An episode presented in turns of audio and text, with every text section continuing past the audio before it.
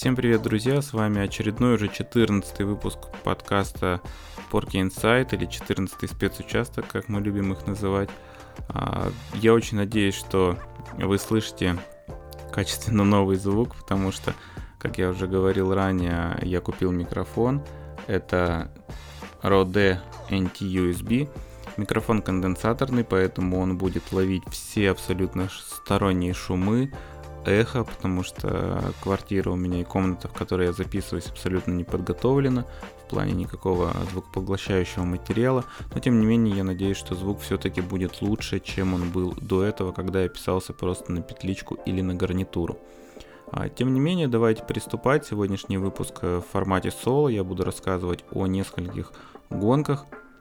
Но перед этим а, хотелось бы сказать, что как раз таки а, новый микрофон – Э, который стоит определенное количество денег, я купил э, благодаря э, тем, кто поддерживает подкаст на Патреоне, поэтому спасибо всем и каждому патронам, а, особенно топовым, это Дмитрий Альпинский и Артур Стольфат из Эстонии, к слову, которые больше всего поддерживают. Я, к сожалению, еще не смог вывести деньги с Патреона, может быть, и не смогу, но тем не менее я вот на них рассчитываю, заложил их э, в стоимость микрофона, добавил своих денег, и вот теперь у меня, по крайней мере, очень красивый микрофон а, стоит на столе. А, я до сих пор не научился еще обрабатывать звук, наверняка тут еще можно сделать все гораздо лучше, но тем не менее на нем установлен поп-фильтр в частности, то есть мы можем избежать определенных Б, П и так далее. Собственно, я надеюсь, что теперь мы будем писаться на него, и это отразится на качестве звука.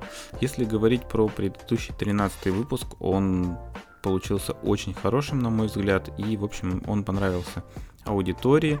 Он был неплохой по звуку и по содержанию, что лишний раз доказывает, что когда мы с Сухом останемся без работы, мы можем вести стримы, и я надеюсь, э, на них тоже будут а, какое-то количество зрителей. Вообще подкаст я записываю по ночам, поэтому не всегда голова соображает. И вот э, в последнем а, подкасте, который я записывал один, я там даже не подрезал какой-то косяк. Мне уже ребята, которые послушали, сказали, что там есть забавный момент. Я себе пометил, что нужно его подредактировать и обрезать там дубль, но не сделал этого, к сожалению. В общем, отнеситесь с определенным снисхождением. На самом деле, для тех, кто впервые а, присоединился и слушает этот подкаст, я хочу рассказать о том, что это подкаст про автоспорт и не только. Меня зовут Ярослав Федоров, я действующий, ну, до ситуации с коронавирусом, действующий автоспортсмен, а, штурман. Выступаю с Николаем Грязиным, в одном экипаже мы представляем Россию на чемпионате мира и выступаем за заводскую команду Hyundai. На данный момент, ну, опять же, выступали, пока не начались все эти пандемические дела, хотя сейчас вот э, сезон возобновляется, и об этом тоже позже я расскажу. Ну, прежде всего, конечно, хотелось бы рассказать о том, как я спустя такой большой перерыв вернулся в штурманское кресло. Напоминаю, у меня, к сожалению, пока нет возможности э, пересечь границу России, потому что Россия еще активно границы не открывает. И, соответственно, я на фоне этого с большим удовольствием принял э, приглашение Василия Грязина, старшего из братьев Грязиных, и команды Thomas Beton Racing, за которых он выступает в этом году в борьбе за, чемпион, э, за титул чемпиона России, сесть в правое кресло и промчать с ним гонку в. Гонка для меня, по сути, домашняя, и с ней меня очень много связано. Я ее много раз ездил, хотя последний старт у меня был здесь в 2014 году, но тем не менее именно на этой гонке я э, впервые стартовал с Дмитрием Балакиревым, и мы там на первом же спецучастке э, оформили крышу. Э, именно в Азбесте мы впервые с Алексеем Игнатовым стартовали в формате гоночной моносерии Renault Logan Cup, и если вы не слушали спешл, так сказать, про эту гоночную моносерию, обязательно послушайте. Тоже выпуск, по-моему, получился неплохой. А, здесь же в Асбесте мы впервые с Лехой стартовали на полном приводе. Мы выступали за команду Сибирь Автоспорт, и они нам выделили а, полноприводный автомобиль Субарик. Э, как сейчас помню, мы напробивали там огромное количество колес и, собственно, возвращались в сервис уже на одном или на двух пробитых колесах, но, тем не менее, тоже был такой интересный опыт. Гонка проводится, э, как правило, вообще два раза в году, поэтому местные спортсмены ее знают очень хорошо. А, это действительно асбест, э, это город, в котором ведется добыча непосредственно асбеста. А, и принято считать, что тут все практически принадлежит Сергею Ременнику, потому что его отец стоит во главе а, вот этого промышленного предприятия, завода Ураласбест. Могу путаться в названиях, но тем не менее у меня, а, кстати, есть в планах э, интервью с э, Сергеем Ременником, и, собственно, там он поправит все, что я сейчас накосячу, рассказывая об этом чудесном городе. Но, тем не менее, а, уже сейчас могу сказать, что Сергей Ременник, к слову, прилагает огромные усилия, всегда помогает проведению гонки, находит варианты по каким-то а, новым спецучасткам, либо изменению действующих спецучастков, потому что, несмотря на то, что я последний раз э, стартовал практически 6 лет назад на этой гонке, в большинстве своем спецучастки мне были знакомы. И, к слову, тестовый спецучасток, который мы использовали, он тоже остался без изменений. Поэтому в основном гонку, гонку я узнавал. Хотя были в рамках каждого допа практически какие-то новые такие фрагменты, секции, скажем так. А, поэтому ехать было очень интересно. Ну, а те, кто выступал в асбесте, знают, что одна из проблем это непосредственно асбест. И если, например, э, то есть зимой это значительный износ шин, потому что шипы не держатся в колесе и, собственно, нужно закладывать большое количество шин на эту гонку на зимних гонках. А летом, если мы говорим про сухой асбест, то люди очень боятся, как же он действует, и Сергей Ременник а, не перестает рассказывать, что просто это целебный асбест, люди выздоравливают, у них появляются новые какие-то таланты и так далее. В общем, что на здоровье асбест никак не влияет, но при этом вот э, забавно, когда Сергей абсолютно лысый об этом рассказывает. А, тем не менее, э, сухой асбест если гонка проходит по сухому, приходится им дышать. Если гонка проходит э, по мокрому, пошел дождь, то этот асбест э, налипает на автомобили. И это очень любят те, кому потом предстоит мыть кузова этих автомобилей. И несколько десятков килограмм э, вот этого вот асбеста э, приходится с автомобилей снимать. К слову, сейчас вы можете послушать, как конденсаторный микрофон ловит все шумы, шумы и где-то в другой комнате звонит телефон, а оказывается у родителей, где записываюсь, есть проводной телефон. Собственно, кто-то пытается звонить. Наверное, хотят поздравить папу с днем рождения, потому что сегодня, кстати, у меня у папы а, день рождения, и, собственно, поздравляю папу. Так, а, возвращаемся а, к гонке. Гонка началась для нас э, с тестов. Тесты были забавными, потому что сначала мы гоняли частные тесты, то есть это была команда Thomas Beton Racing, три автомобиля, Василий Грязин, Роман Русских, две Шкоды, Вадим Мещеряков, который выступает за команду ТБР на автомобиле Peugeot, и еще к нам попросился Андрей Трухин, э, спортсмен, которого особенно на Урале представлять не нужно. В свое время был очень быстрый полноприводный пилот, боролся за титул чемпиона, но вот, к сожалению, там по ряду причин э, не получалось, и в том числе я рассказывал частично об этом. Э, были некие проблемы с административным ресурсом, проблемы с техинспекцией, когда автомобиль снимали, в общем-то, в ситуациях, когда, наверное, можно было его и не снимать и так далее и тому подобное. Ну, в общем, это тема для отдельного выпуска. А сейчас просто нужно понимать, что Андрюха очень быстрый парень, и он на эту гонку заявился на Калину. На Калине и по ходу тестов, например, он прокатил Васька. Сначала Васек прокатил его на Шкоде, Андрюхе очень понравилось, потому что он э, на R5 машине, по-моему, ни разу не ездил, даже справа. Вот. А потом он прокатил Ваську на Калине. Калина там, конечно, дохлая, но Васька вышел э, из автомобиля с большим вообще впечатлением, потому что, говорит Андрюха, вообще во все повороты заезжает в три раза быстрее, чем мы. Но это понятно, потому что там нужно максимум скорости заносить в поворот, потому что потом ты запаришься эту калину разгонять. Ну, остальное все по, как по классике, как говорил в свое время Гриша Трегубов, э, звук есть, картинка не меняется. Но э, забавные ситуации начались в самом начале. Мы только приехали на тесты, еще даже, по-моему, не прописали трассу и стояли, болтали. Я, Васька, Андрей и Аня Бушмелева, которая ехала с ним э, штурманом, с Андреем. И, соответственно, раньше этого не было. Я потом даже у Сережи отдельно спросил, то есть у Сережи явно какая-то ферма по разведению оводов.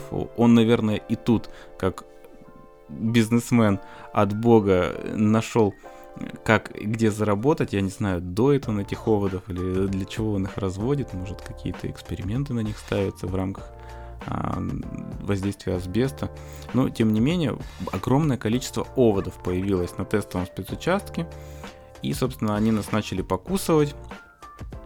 И мы как-то озадачились вопросом, чем же побрызгаться. И Андрей говорит, ребята, у меня есть брызгалка, лезет в багажник своего автомобиля, достает такой маленький баллончик. И, собственно, ребята начинают активно брызгаться. Андрюха побрызгался, Вася, потом э, побрызгали Аню.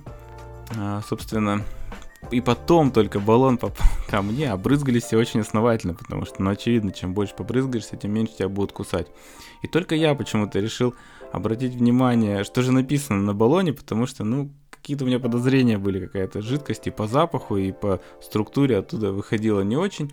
В итоге я прочитал на баллоне, что это жидкость для размораживания замков, вот, сообщил ребятам и Ане, что сейчас их точно оводы не будут кусать, и вообще, скорее всего, никто уже их в жизни кусать не будет. Ну, а, похихикали там, э, попытались что-то оттереть, тем не менее, вот э, начали тестовый спецучасток мы а, с такого позитива, и в первый день вообще все было отлично. Вот частные тесты прошли без проблем, мы хорошо записали, хорошо погоняли, нашли оптимальные настройки, в общем, всем все понравилось. И нас ждал второй день тестов, это были уже общие тесты, там нужно было просто проверить автомобиль, потому что он, э, тестовый спецучасток был тот же, но в другом направлении.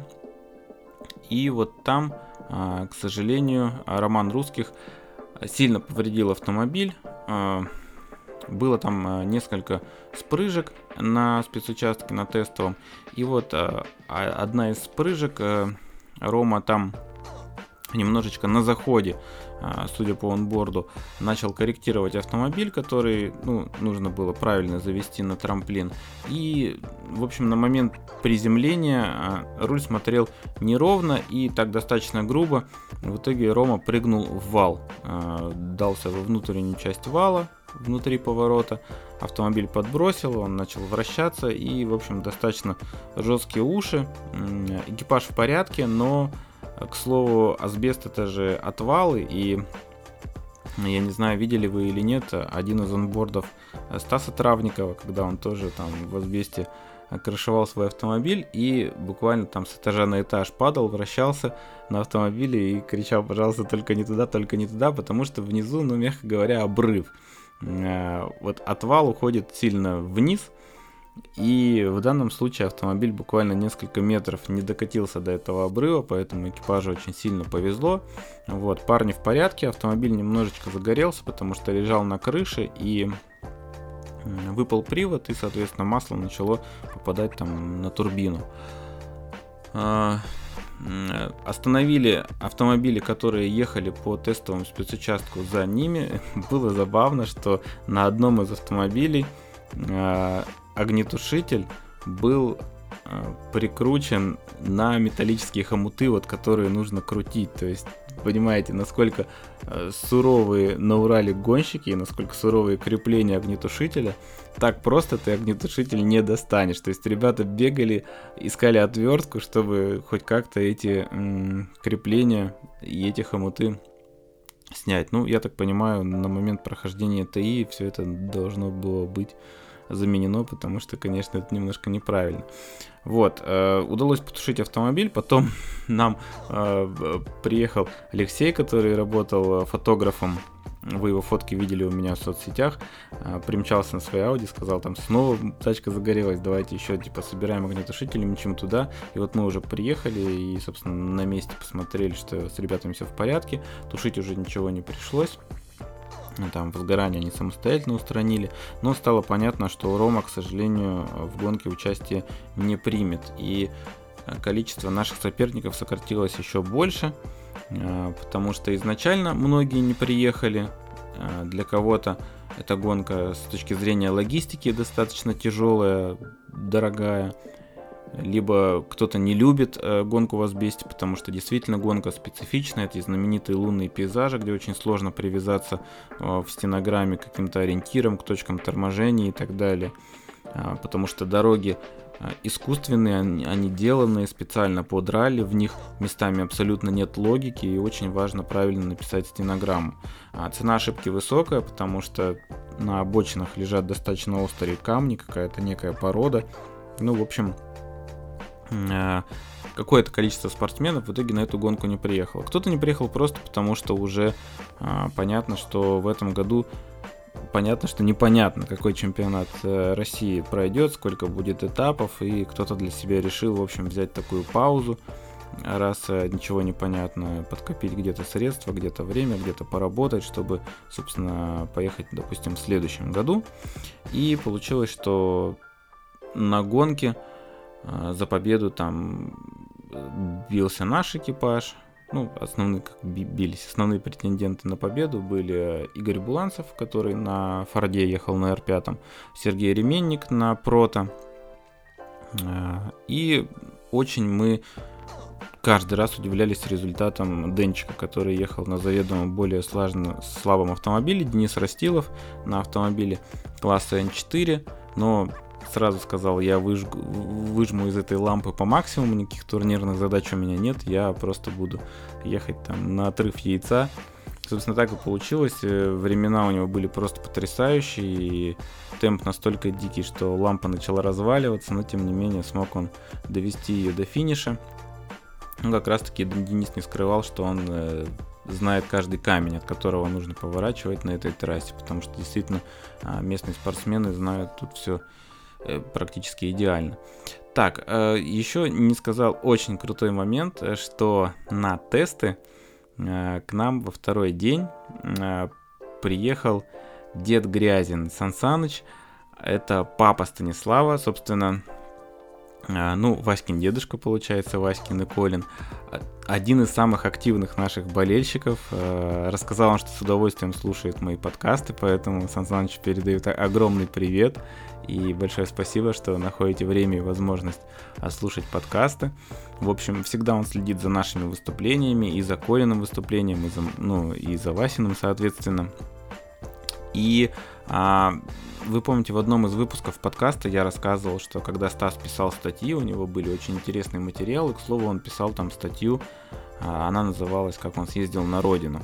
И там он рассказывал, как Васька, который вот в Азбесте был единственный раз на зимней гонке, вроде бы, и Вася там а, катал на Эвике а, дедушку. Стас писал, что в свое время он-то отца не прокатил справа за все время, когда он занимался автоспортом на раллийном машине. А, потому что на кольце по Нюрбургрингу он катал, но вот на раллийной машине не довелось, и Васька, собственно, э, был первым, кто прокатил деда на раллийной машине. И тут э, Сан Саныч снова приехал, сел в правое штурманское кресло и уже газнул на R5. Дед абсолютно уникальный, он всегда э, угощает всех вкусными пирожками, а, у него всегда термос с вкусным чаем, там на травах, с лимончиком. И Марина у меня с ним знакома, потому что когда зимой мы приезжали, Васька как раз гонял на Маздах, Сан Саныч тоже был э, в Екатеринбурге и, собственно, познакомился с Мариной. В общем, исключительно положительные эмоции у нас от этого знакомства. И еще раз спасибо большое, Сан Саныч, что приехали на эти тесты. Рад был вас увидеть. Так, э, про тесты, собственно, я рассказал. Э, про справки я начал рассказывать в прошлом подкасте. Вообще, большой успех, что ралли в все-таки прошло, несмотря на то, что там было малое количество участников, по-моему, 21 автомобиль в итоге был заявлен. На фоне всех вот этих коронавирусных дел э, организаторам удалось все-таки провести гонку. Да, она была с рядом ограничений, в том числе вот э, от участников просили справки об отсутствии у них ковида, которые мы сдавали на медицинском осмотре. Понятно, что, опять же, это не желание организаторов э, уральских, а сигнал свыше, в котором не было абсолютно никакой логики, потому что по требованиям справку ты должен был получить не позднее 72 часов до момента прибытия а, на место гонки. Ну и для тех, кто ехал издалека, предполагалось, что вот, например, если говорить про тест, который а, называется ПЦР, он у нас в Челябинске, например, делается от 1 до 3 дней. Как правило, на третий день тебе выдают результат. Соответственно, в данном случае получается, что я должен был сдать тест, и ехать на гонку в надежде, что уже я, будучи на гонке, получу а, по электронной почте отрицательный результат, скажем так. Но история умалчивает, тем не менее у всех участников были какие-то справки, которые они показали врачам, в общем, все были допущены, вот из-за справок а, никого не допустили, скажем так. И еще есть требования, которые повлияли, можно сказать, на гонку, сделали немножко неудобной. А по требованиям на каждом э, судейском пункте, там, на каждом КВ, КВ, образно говоря, был всего один судья. И поэтому двухминутный интервал, он вот частично помогал, между участниками был двухминутный интервал, соответственно, две минуты хватало одному судье, потому что ему нужно было и выставить автомобиль на старте, взять контрольную карту, внести в нее а, все свои пометки, отдать контрольную карту, там, связаться, собственно, по рации с другими пунктами связи, с другими судейскими пунктами и так далее и тому подобное. А, вот, в общем, сама гонка при этом прошла в достаточно штатном режиме. Начиналась она а, со спецучастка Кросс, который мы в субботу ехали два раза. Перед нами там ехала Mazda. А, про Мазду, кстати, расскажу отдельно чуть позже, потому что Леха Игнатов ехал э, с братом Дениса Растилова на этом автомобиле. Они впервые выкатывали Мазду с более-менее раллийной подвеской, потому что, насколько вы помните, по рассказам э, Лехи, который в одном из выпусков рассказывал непосредственно вот о проекте Mazda MX-5 там Cup и об их попытках э, сделать из этого раллийный автомобиль. Он говорил, что в Кыштыме, например, Mazda ехали со стандартной подвеской, это было проблемой. А вот э, здесь как раз-таки им удалось э, поставить раллийную подвеску, и э, получилось, что там какие-то дикие хода, буквально больше, чем у автомобилей R5 получились, но все это со стандартными рычагами и так далее, поэтому есть еще над чем поработать, тем не менее автомобиль э, финишировал и показал определенный результат, но я думаю, чуть позже я расскажу вам более конкретно об этом автомобиле, какие были э, изменения э, внесены и какие планы у Mazda в ралли, скажем так. Вот, э, возвращаясь к спецучастку Кросс, сначала проехали там Мазды в своей какой-то моно, монозаездах, и потом пошел основной канал, который освещался формате онлайн, а, потому что гонка проходила без зрителей, не было зрительской зоны на знаменитом э, трамплине авианосец, где обычно, ну, практически, там, понятно, что Сергей, во-первых, принудительно всех работников комбината а, выгоняет на спецучастке, чтобы там было побольше зрителей. А, ходят слухи даже, кстати, что Сергея Ременника там на некоторых ралли на руках э, доносили зрители до финиша, ну как работники комбината, когда он пробивал колеса и не мог двигаться дальше, вот люди прям на руках Сергея тащили. А, тут зрителей действительно не было, но была видеотрансляция с пяти камер, показывали спецучасток кросса. Если вы не смотрели в прямом эфире, но вам интересно посмотреть, там, к слову, несколько трамплинов тоже было, включая вот авианосец знаменитый, то можете открыть. Ссылки были у меня в соцсетях, и а, запись э, трансляции еще висит, то есть ее можно посмотреть как бы в записи. И на первом прохождении спецучастка Кросс мы, можно сказать, поставили а, рекорд, потому что быстрее, чем 9 минут 10 секунд, э, Кросс никто до этого не ездил. У нас результат был 9.09 или 9.08, по-моему, даже. А, ну и очень символично было, что круг замкнулся, так сказать, потому что, как вы помните, в 2011 году впервые появился на, собственно, на большой раллийной арене а, поросенок Порки. В 2011 году мы с Лехой выложили с Игнатовым онборд, мы ехали на восьмерке и а, в Азбесте зимой а, на онборде появился поросенок, потому что была длинная прямая, заход на трамплин авианосец, и вот на видео, которое вы наверняка видели, и если не видели, ссылка, конечно, будет э, в шоу-нотах, появлялся поросенок, э, начинал мешать Лехе, Леха начал бить этого поросенка. Ну, в общем, такой достаточно забавный момент, который во многом а, в дальнейшем определил мою судьбу, потому что именно это видео я отправлял а, Станиславу Александровичу, когда он собирал резюме со всех желающих штурманов которые хотели попытать счастье и попасть в команду СРТ. И неоднократно я уже вам рассказывал, и Стас рассказывал, что э, в том числе поросенок обратил на себя внимание и, собственно, понравился там всей семье Грязиных, и после этого меня взяли на карандаш, скажем так.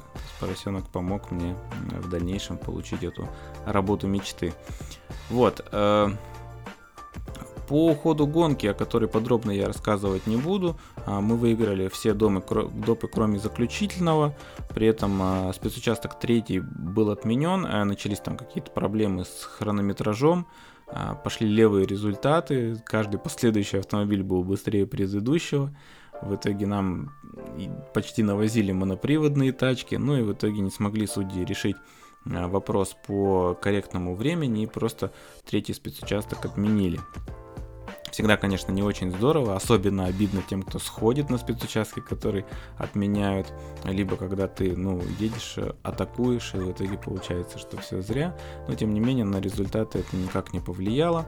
А, мы проиграли Игорю Буланцеву только заключительный спецучасток, потому что на повторном прохождении 25-километрового Габро э, у нас э, зажглась ошибка на панели, перегрев заднего дифа, и ну, мы немножечко сбавили, чтобы не повредить автомобиль. А, доехали уверенно на результат, потому что отрыв на тот момент уже был э, значительный. Ну и в итоге выяснилось, что просто мелкой асбестовой пылью э, забило радиатор заднего дифференциала. И, собственно, после финиша там я почистил, а, снял бампер и поехали мы а, на финиш. На финише, к слову, нам не дали кубки. А, я очень хотел привезти кубок домой, потому что в этот день а, когда мы финишировали гонку в воскресенье, Игореша исполнялось 9 месяцев, а ему очень нравится рассматривать блестящие кубки, которые стоят у меня дома, и я вот думал, что я очередной кубок ему привезу в качестве подарка, но организаторы отменили в итоге даже экспресс-награждение. То есть сначала заявлено было, что не будет официальной церемонии награждения, будет экспресс-награждение на финишном КВ, но далее организаторы отменили даже в этом формате. Но тут на самом деле я думаю, что просто у организаторов не было кубков, поэтому они воспользовались э, возможностью и вот э, отменили даже экспресс-награждение. Просто наверное, местами даже организаторы не верили, что возможно проведение гонки, что ее согласуют и разрешат провести, поэтому, может быть, просто не закупили кубки. Тем не менее, а, сказали нам, что кубки дальше отправят всем по почте. И, в общем, награда найдет своего владельца. А, вот. Еще из прикольных моментов, конечно, пресловутая табличка Федров, которая висела у нас на сервисе. А большое спасибо команде Thomas Beton Racing, которая нашла возможность и тут повеселить меня. К слову, не могу вам сказать, что в Асбесте я выглядел как заводской мировой штурман, потому что по понятным причинам я не мог использовать комбез Hyundai, э, мой заводской. А комбез мой СРТшный, старый, красивый, э, просто не успели, ну, даже не стали рисковать там Почты России, потому что а, на тот момент, когда выяснилось, что я поеду гонку, команда а Томас Бетон уже покинула Калининград и была где-то в России, соответственно, просто не успели, а, будем считать, что переместить мой SRT шный комбез, поэтому я поехал гонку в комбезе Димы Мячина, он был не немножко большой, и комбез был Alpinestars. Соответственно, подшлемник у меня был Sabelt из комплекта Hyundai. А, белье основное было Sparco, потому что, опять же, я не мог использовать э, заводское белье. И ботинки, по-моему, тоже с парка. То есть вот оставалось мне ботинки взять мои старые OMP, и вообще была бы такая сборная солянка. Ну, короче, типичный такой гаврош, ходил по сервису, и было тоже немножко забавно в этом плане. А в целом, конечно, я исключительно с положительными эмоциями от этой гонки. Я с удовольствием сел в привычное правое кресло Шкоды, на которой мы с Коляном а, проехали несколько гонок именно на этом автомобиле, на этом кузове. Васька очень хорошо мчал, старался. Было забавно, потому что э, чувствовалось, какая в нем идет борьба. С одной стороны, ему местами страшно было отпускать, потому что гонка, ну, в основном достаточно быстрая. Там очень э, много таких ходовых э, моментов, и покрытие неровное, машину подбрасывает там на волнах, разбрасывает. В общем, нужно не ссать, не бросать газ. И вот в нем постоянно боролось желание чуть приотпустить, но при этом при мне он стеснялся это делать, потому что, ну как же, потом Ярослав расскажет Коле там и так далее и тому подобное. В общем, чтобы не посрамиться перед заводским штурманом, Васек не отпускал местами, и было очень забавно. Э, промчали мы с большим удовольствием. Хорошая атмосфера в экипаже была, в общем, мне понравилось. А, понравилось очень вернуться в раллийную, российскую раллийную тусовку, особенно в уральскую, потому что я очень давно с некоторыми ребятами не виделся и с большим удовольствием, в общем, со всеми встретился.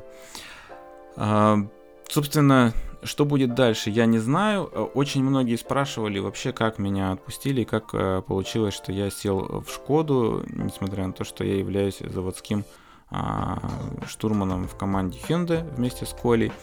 А, ситуация тут такая.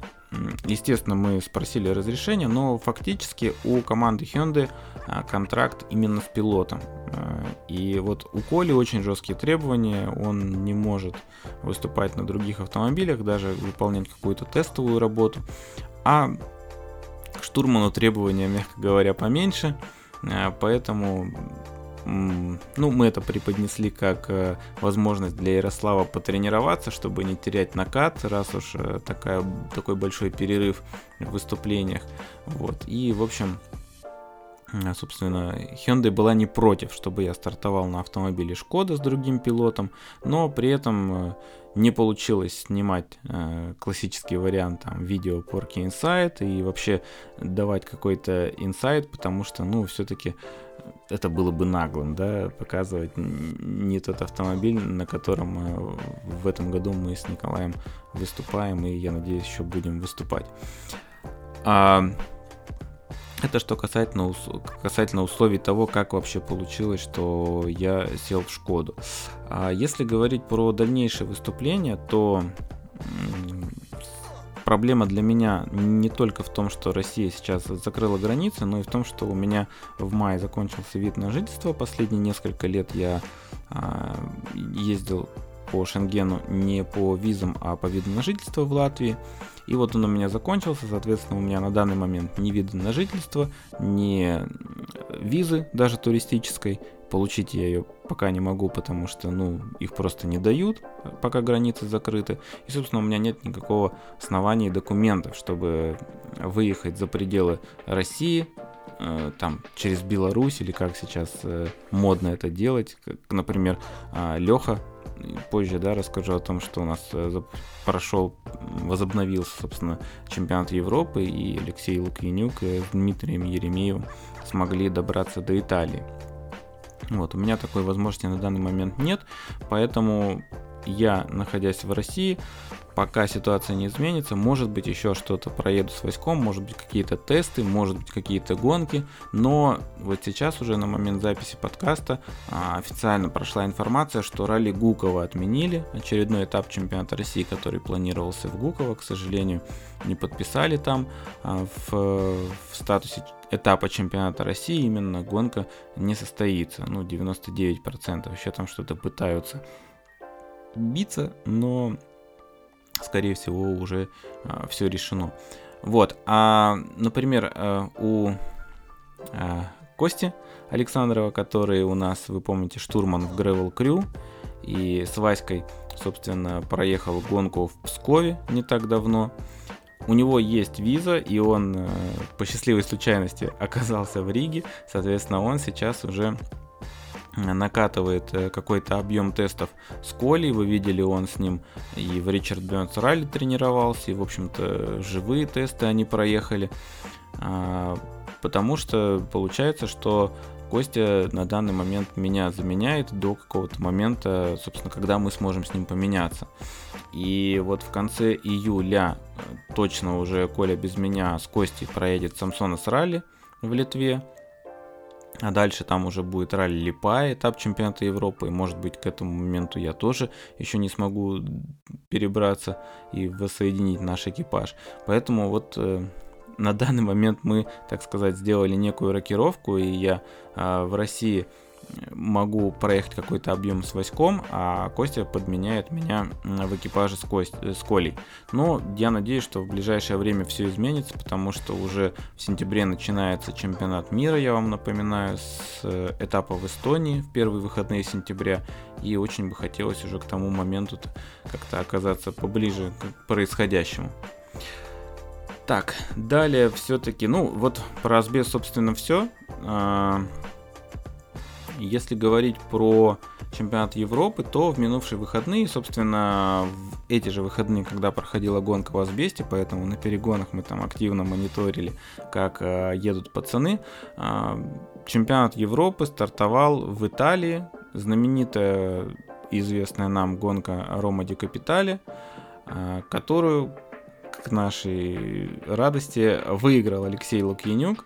Это была его первая полноценная гонка с Дмитрием Еремеевым. Напоминаю, что Алексей Арнаутов, мне кажется, Леха знал вообще, что в этом году будут вот такие вот проблемы с коронавирусом и так далее. Поэтому Леха объявил, что он сделает небольшой перерыв, э, уделит время семье, уделит время работе, потому что все-таки выступление с Лукасом было не основной его работой а больше как хобби. И пора бы и денежек позарабатывать, скажем так. Поэтому Леха взял некий тайм-аут. Э, и, собственно, Алексей Лукьянюк решил э, продолжить выступать с Дмитрием Еремеевым. О Диме я тоже рассказывал в одном из предыдущих подкастов. Это очень опытный штурман, который несколько лет выступал и со Станиславом Грязиным, потом ехал и с Василием Грязиным. И, в общем, ну, исключительно положительно всегда я отзываюсь об этом действительно профессионале своего дела. Да, у него был очень большой перерыв, поэтому ему сейчас достаточно тяжело снова войти в ритм, но он очень такой трудоголик и нацелен на результат, целеустремленный, поэтому я уверен, что все получится. И вот гонка в Риме показала, что все, в общем-то, неплохо. А парни там уверенно затащили гонку. А, гонка проходила в двухдневном формате. Квалификацию Леха, ну, согласно официальным документам, Леха квалификацию не выиграл. Хотя, а, если исходить из того, что написано в контрольке, что писал Леха, все-таки время у него было лучше, чем у Басса. Но, тем не менее, вот э, по факту числилось, что квалификацию выиграл Басса. Это, кстати, двукратный чемпион Европы, Италии. И также он был чемпионом, когда проводилась э, межконтинентальная серия ERC, ERC так называемая. Вот, в общем, э, победу в квалификации отдали ему, но так или иначе в первый день гонки Леха тотально доминировал, выиграл все спецучастки, и его преимущество к концу дня составляло там больше 30 секунд. Во второй день, соответственно, он решил немножко подстраховаться, а, взял с собой две запаски, и, в общем-то, решение понятно, потому что на Риме очень много пробивают колеса, и не хотелось бы, чтобы это влияло на результат. Вот, Леха поехал с двумя запасками, понятно, что он был тяжелее, и, соответственно, были какие-то допы, на которых он немножечко из этого отпускал, либо проигрывал. Вот, итальянцы выигрывали допы, но, в общем, запаса хватило, чтобы гонку уверенно выиграть.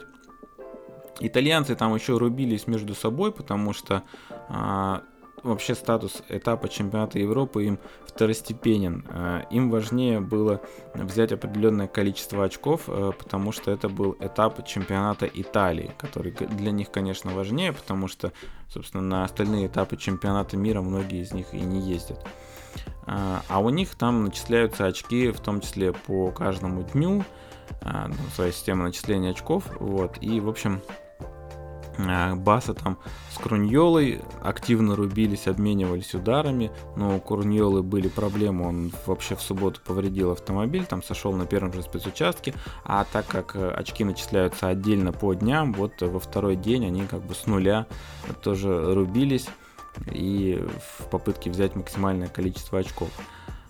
Вот, в итоге, собственно, а, подиум на гонке а, выглядит э, следующим образом. У нас Леха первый, Баса второй и Оливер Солберг третий.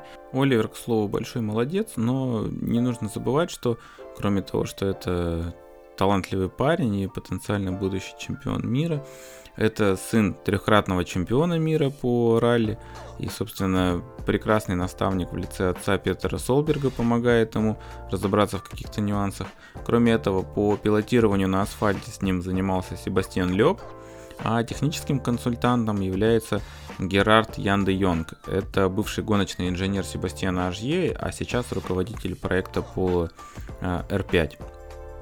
Собственно, с такой поддержкой понятно, что э, ехать быстро чуть легче. Тем не менее, Оливер большой молодец, но даже он умудрился вляпаться в некие а, истории. А, первая связана с тем, что Оливер и его команда нарушили а, требования и правила по организации тестов. Во-первых, они организовали тесты, не проинформировав об этом организаторов ралли, что, в принципе, э, собственно, недопустимо. И только за это э, над Оливером теперь висит дисквалификация. Ее сделали отложенной. То есть, если до конца сезона будет повторное какое-то нарушение правил проведения тестов, то Оливера могут, собственно, дисквалифицировать. А кроме того, что Оливер втихаря отгонял тесты, он отгонял два дня тестов, хотя по правилам, если тесты проводятся ближе, чем за две недели до гонки, всего один тестовый день разлиш... разрешается. И причем ситуация с двумя днями вроде как даже а, стала известна из соцсетей. Вот. Э, это к тому, как э, э, важно следить за тем, что у тебя выходит в соцсетях, наверное, и насколько они, собственно, могут мешать в каких-то делах. Тем не менее, Оливеру воткнули еще два э, штрафа по 3000, собственно, 6000 евро по 3000 за каждый день тестов. А на самой гонке Оливер потерял свои очки э, на перегоне к одному из спецучастков. По-моему, даже после первого допа он э, там, положил очки на крышу своего автомобиля, ну и что-то в итоге сел и поехал. Естественно, очки упали, там, сломались, и ему пришлось несколько допов ехать без очков, и, ну, там использовался термин вслепую, понятно, что он что-то видел, но наверняка зрение его было не так остро, как э, в очках. В итоге, кстати, очки нашли, какие-то болельщики принесли их, и сам Петр там их склеил, вернул сыну. Но, тем не менее, в общем, Оливер даже в таких условиях заехал на э, третье место в подиума Абсолюта и одержал уверенную победу э, в молодежке. Так, э, еще из интересного, что происходило в Риме, это дебют прошлогоднего чемпиона WRC 2 Пьера Луи Лубе. А, Лубе, с которым мы, вы помните, пересекались на определенных гонках, очень быстрый парень, который там только из-за своей а, нелепой аварии не выиграл, в частности, в ралли Финляндии в прошлом году. Тем не менее, вот в этом году у него есть некая программа на WRC автомобиле Hyundai, и в Риме э, был некий зачет Rally Stars. Там всего три автомобиля этой категории было представлено. Два автомобиля Hyundai. На одном ехал Лубе, на другом Дани Сорда. И на Фиесте еще ехал, ехал старый ветеран там исторических гонок Массимо или Массимо Педретти. Э, у которого псевдоним Педро. Вот, ну, он, понятно, вообще там ни в какой борьбе не участвовал, просто ехал в свое удовольствие и в итоге отстал от лидера, от победителя на 13 минут. Вот, а, соответственно, за Hyundai было смотреть не то чтобы интересно, но понятно, что всем хотелось посмотреть, насколько сколько будет Лубе проигрывать Сорда. А, при этом у Лубе задача была просто как бы освоиться и посмотреть вообще, а, что такое автомобиль WRC. А, чудо, забегая вперед, скажу, чудо не произошло. Чудо там похожего на то, когда а, Равампьер сел на автомобиль WRC и сразу помчал показывать хорошие результаты. Тут, несмотря на то, что Сорда вообще вел некую тестовую работу по ходу гонки, он тестировал разные варианты программы управления двигателем, а, Сорда очень далеко от Лубе уехал, и даже несмотря на то, что на одном из спецучастков прямо Сорда был вынужден остановиться на полминуты, он там перезапускал автомобиль, у него были какие-то сбои в электросистеме.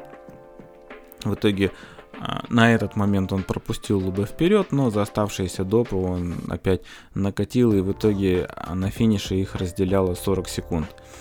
Вот. Но тем не менее у Лубе еще планируется один старт в Италии на ралли Диальба, и после этого он проедет этапы чемпионата мира в Эстонии, Турции, Германии и Италии. Соответственно, будет интересно посмотреть, э, найдет ли он общий язык с этим автомобилем, появится ли скорость и так далее и тому подобное. Если говорить про чемпионат Европы, то следующий этап пройдет уже в Липае с 14 по 15 или по 16 августа. И, соответственно, уже там, я думаю, будет гораздо больше интересных быстрых пилотов, потому что к этому моменту уже выстраивается, я думаю, у всех программа подготовки к сентябрьскому ралли в Эстонии, которая возобновит э, чемпионат мира.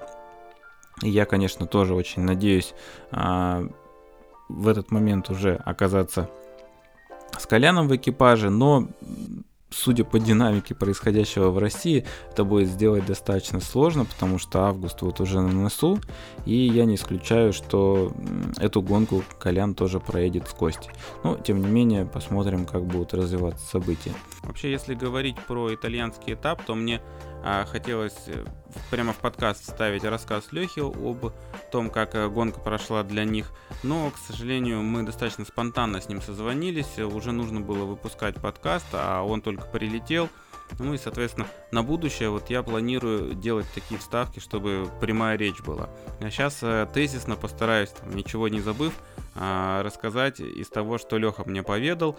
Значит, э, начался рассказ с того, как они выбирались из России, потому что, естественно, я спросил, я надеюсь, меня тоже ждет эта сложная процедура, чтобы а, перебраться в Европу на какую-то гонку. Соответственно, у Лехи была виза действующая, и он э, запасся некими документами, заручился поддержкой федерации, э, ну, письма различные сопроводительные, в которых как бы просит э, предоставить возможность э, пересечь границу и улететь на этап в Италии. Э, дальше до Минска э, ребята доехали на автомобиле, причем Леха сказал, что очень много народу переходит границу пешком, и там буквально проходной двор для тех, кто пешком идет, вообще никаких досмотров, никаких э, ну, там проверок и так далее. В общем, так достаточно хаотично все происходит. Вот, а уже из э, Минска прямой рейс, но вот там ребята достаточно много времени ждали, когда Италия подтвердит, что она готова их принять, потому что в этом случае Республика Беларусь отправляла все документы в Италию и ждала ответа, что итальянцы, собственно, готовы этих спортсменов в данном случае принять. И после этого только им разрешили без проблем улететь. Вот назад никаких проблем, в общем-то, не возникло, Леха сказал. А если говорить про тесты, то был у них один тестовый день. А, к сожалению, спецучасток был достаточно нехарактерный. И Леха был, в общем-то, недоволен настройками, которые на тот момент были на автомобиле. А, хотя я спросил, он начал работать с новым инженером, а, инженер, который работал и с Ажье, и с Лебом. И, собственно, это оказалось, что как бы это учитель того инженера, с которым Леха работал в предыдущем сезоне. А, сказал, что достаточно хороший диалог выстроился у них, то есть э, Леха сразу определил какие-то свои позиции, сказал, в каком направлении он хотел бы двигаться, какой автомобиль ему нужен, и, в общем, инженер в большинстве случаев соглашался с тем, как проходит настройка автомобиля. В общем, а, Леха доволен работой с новым инженером, но сказал, что еще запас, в общем-то, по настройке э, явно есть. А если говорить про команду, то тоже сказал, что отработали достаточно хорошо и отметил, что значительная часть команды по сравнению с прошлым годом, а я напоминаю, что он выступает э, за французскую команду Saint-Log, а, собственно, очень много народу поменялось. Механики, очень много механиков из Великобритании, потому что он сказал, что в Англии вообще автоспорт там буквально на стопе, и народ сидит просто без работы, ищет любую подработку, и вот э, значительная часть механиков таким образом э, попала во французскую команду. А, если говорить про гонку, то, в общем-то, мы все привыкли за несколько этапов, которые мы с Коляном проезжали в Риме, что э, организация в Италии оставляет желать лучшего, постоянно какие-то косяки, постоянно огромное количество бюллетеней, и буквально с разницей в несколько там если не часов, то минута могут выходить документы, один бюллетень, который опровергает предыдущий, дополняет следующий и так далее и тому подобное. А тут из таких грубых косяков Леха отметил как раз-таки вот эту вот ошибку, а, согласно которой и в контрольной карте, и на простыне, которая висит, в общем, на финише, где всем пишут результаты, там время было корректно, и у него время было быстрее, чем у Баса, но в итоге как-то получилось, что Баса выиграл квалификацию, это не стало большой проблемой, Леха сказал, что даже вторым было удобнее выбирать стартовую позицию, и еще он отметил момент, мы тоже с ним на самом деле в прошлом году сталкивались, а, значительное количество каких-то а, аварий происходит на гонке, и получалось, э, что э, Леха так как ехал одним из первых, собственно, проскакивал, допустим, спецучасток, потом там кто-нибудь перебирался, а, достаточно, ну, гонку останавливали, долго там эвакуация происходила и так далее.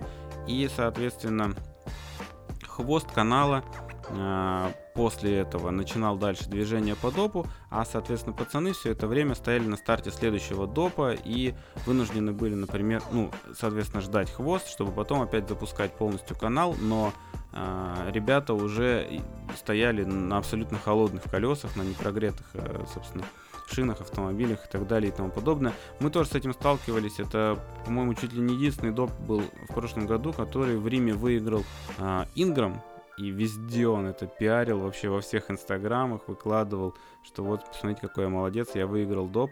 Но там получилось, что как раз-таки все лидеры, все быстрые парни а, ехали на холодных шинах, а он там успел а, проскочить на горячих. И, соответственно, поэтому, ну, это, это критично на асфальте, поэтому однозначно результат на холодных шинах, э, конечно, будет хуже. А, далее, значит, э, Леха вернулся, если говорить про шины, с Мишелена на Пирелли. И, естественно, получил на этой гонке хорошую поддержку от итальянцев, потому что, ну, я напоминаю, Мишлен это французский бренд, а Pirelli это итальянцы. И у них везде, естественно, происходит некое противостояние, а, поэтому, в общем, э, шинами, в общем, Леха тоже сказал, что доволен. Если говорить про соперников, то Леха отметил, что а, повезло им э, потому что были проблемы у Кругнола, что он сошел в первый день, и во второй день там был в роли догоняющего и бился, собственно, в рамках итальянского чемпионата, потому что Кругнола на момент проведения гонки в Риме уже успел после там, всех этих коронавирусных пауз проехать две гонки и был в достаточно хорошем таком тонусе. Ну, что и показал второй день, когда он там клепал какие-то потрясающие результаты, и Леха проигрывал ему по несколько секунд, хотя сам говорит, что не сказать, что он там сильно ехал и в носу ковырял. А, вообще, сама гонка была полностью практически прошлогодней, а поэтому даже Леха использовал старую стенограмму, что для него нетипично, и это чуть ли не первый раз был, когда он использовал старую стенограмму, но тем не менее вот э, получилось ее использовать без особых проблем, соответственно, подозреваю, что он там меньше устал на ознакомлении, хотя он сказал, что если бы он писал с нуля, он примерно такую же хорошую стенограмму и записал.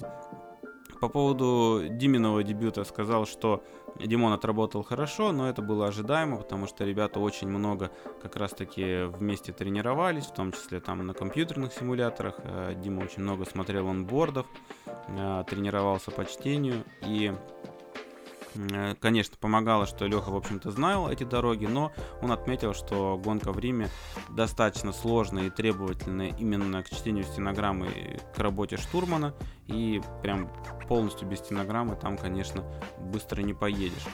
Вот, а если вообще говорить про темп на гонке, то сначала он был немножечко им недоволен, потому что все равно чувствовалось, что был большой перерыв, и это ощущалось, и это ощущалось у всех, но, то есть все ехали медленно, но Леха ехал на фоне их э, все-таки быстрее, поэтому вот получилось сделать некий задел в первый день.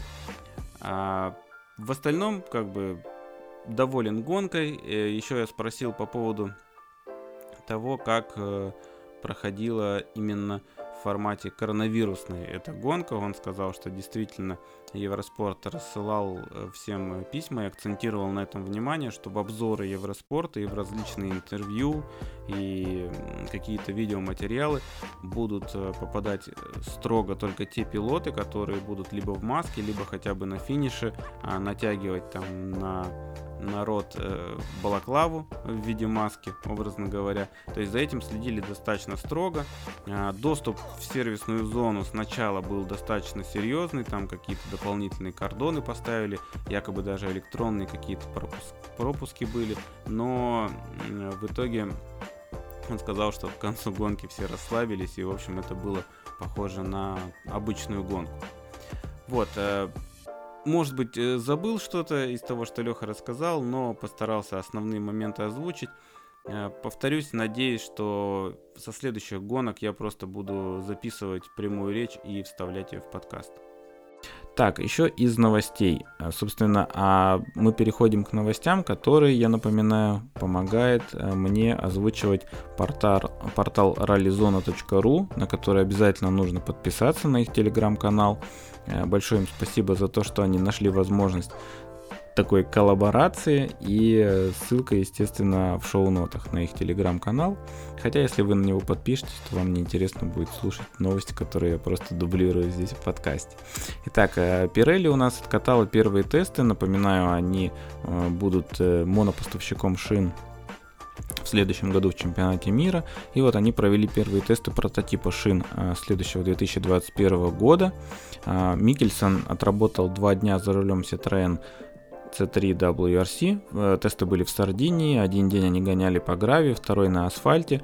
О результатах, естественно, не сообщают, но вроде как на фотках все достаточно довольны, ходят, улыбаются, значит, э, вроде как должно получиться что-то достаточно интересное. А если говорить про этапы чемпионата мира, то, к счастью, э, на этой э, неделе, ну, на этих неделях, пока мы собирали эти новости, никаких больше объявлений об отмене, переносе, отсрочке каких-либо из объявленных уже этапов не было, но есть определенное беспокойство относительно ралли Турция, потому что до гонки остается всего два месяца, а на сайте э, гонки даже не появился первый ралли-гид.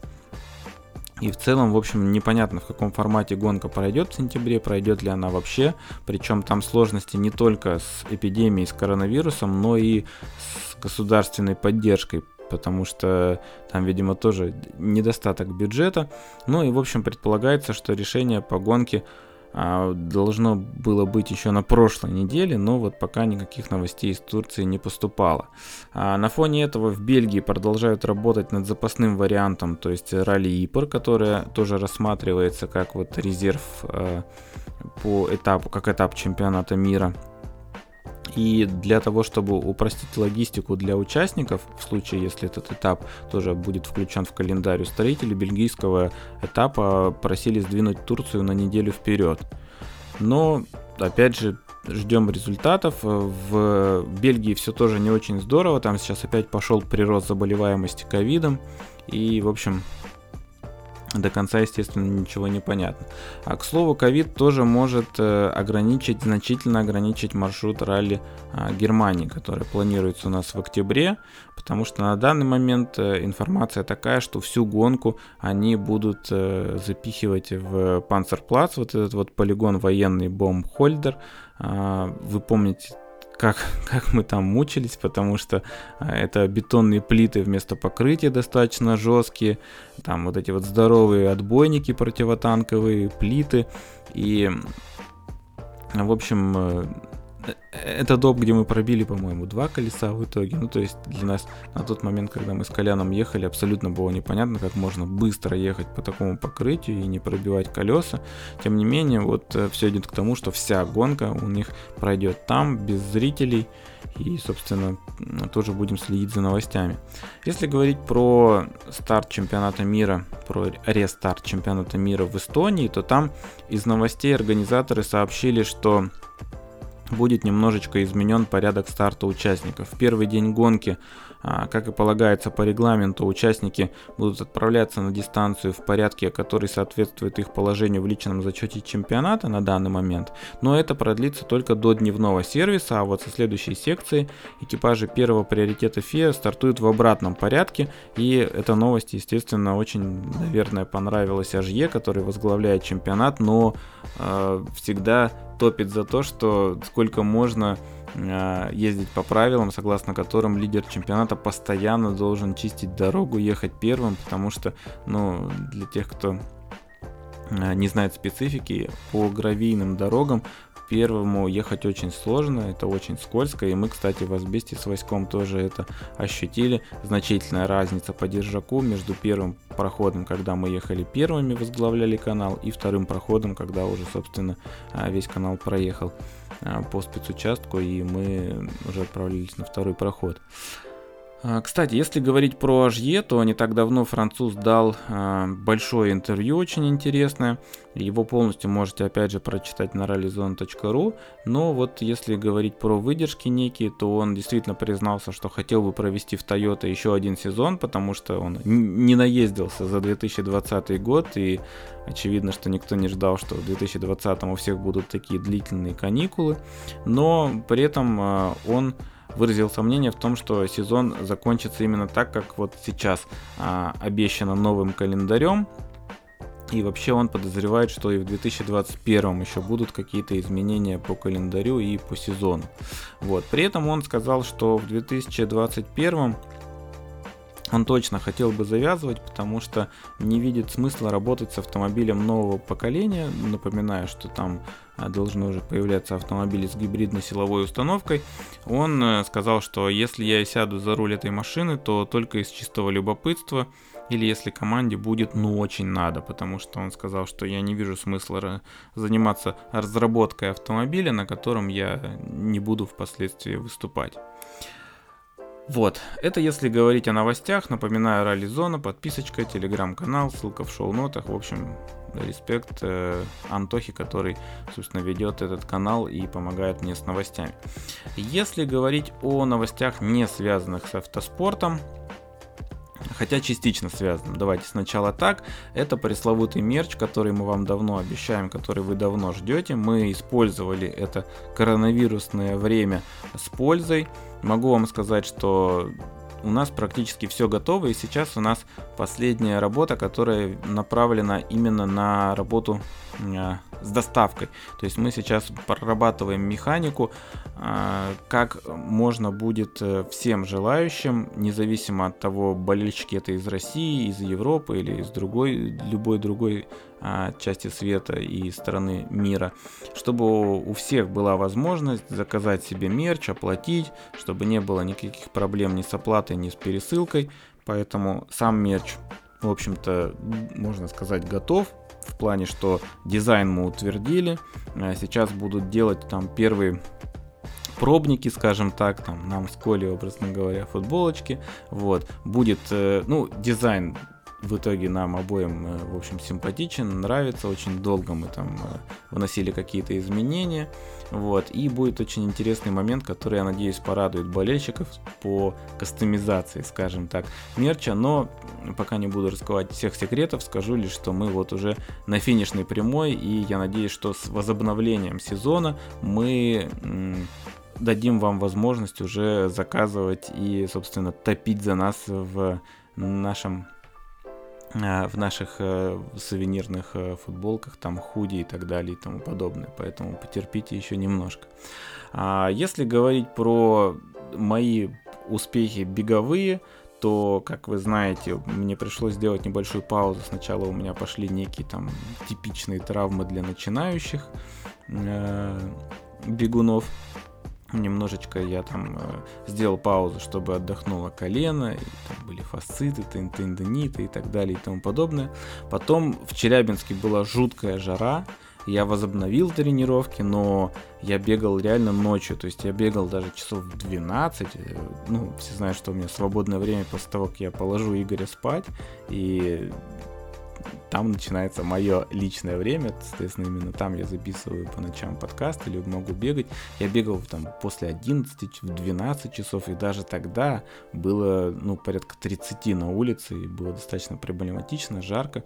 Тем не менее, какой-то объем на, я набегал, и вот тут уже приближается 2 августа, это день единого марафона. Марафон планировался э, во многих городах России, но у нас в Челябинске достаточно плохая ситуация с коронавирусом.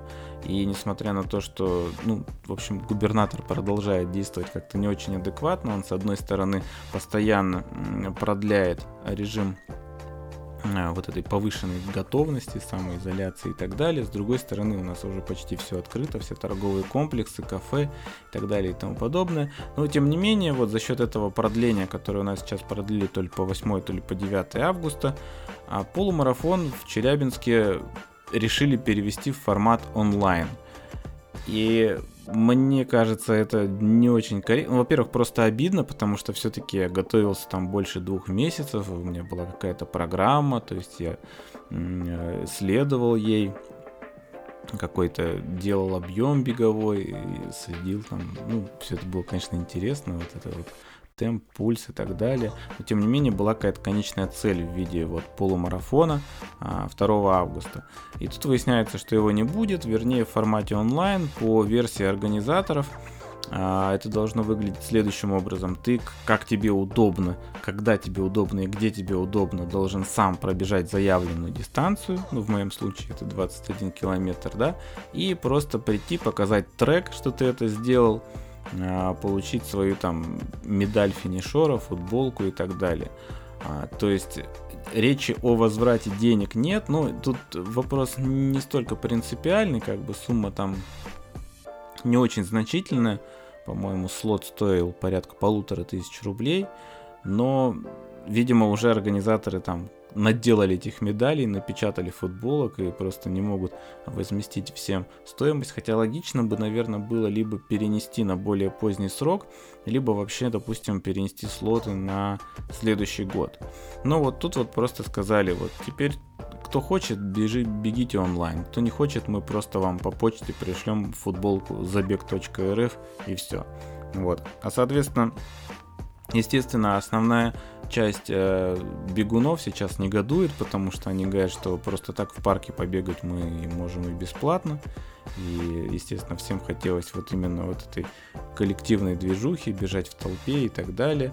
И касательно онлайна тоже вопросы. Ты сейчас можешь и на велике проехать, там, и на машине, показав какой-то потрясающий результат, чтобы кенийские спортсмены начали напрягаться.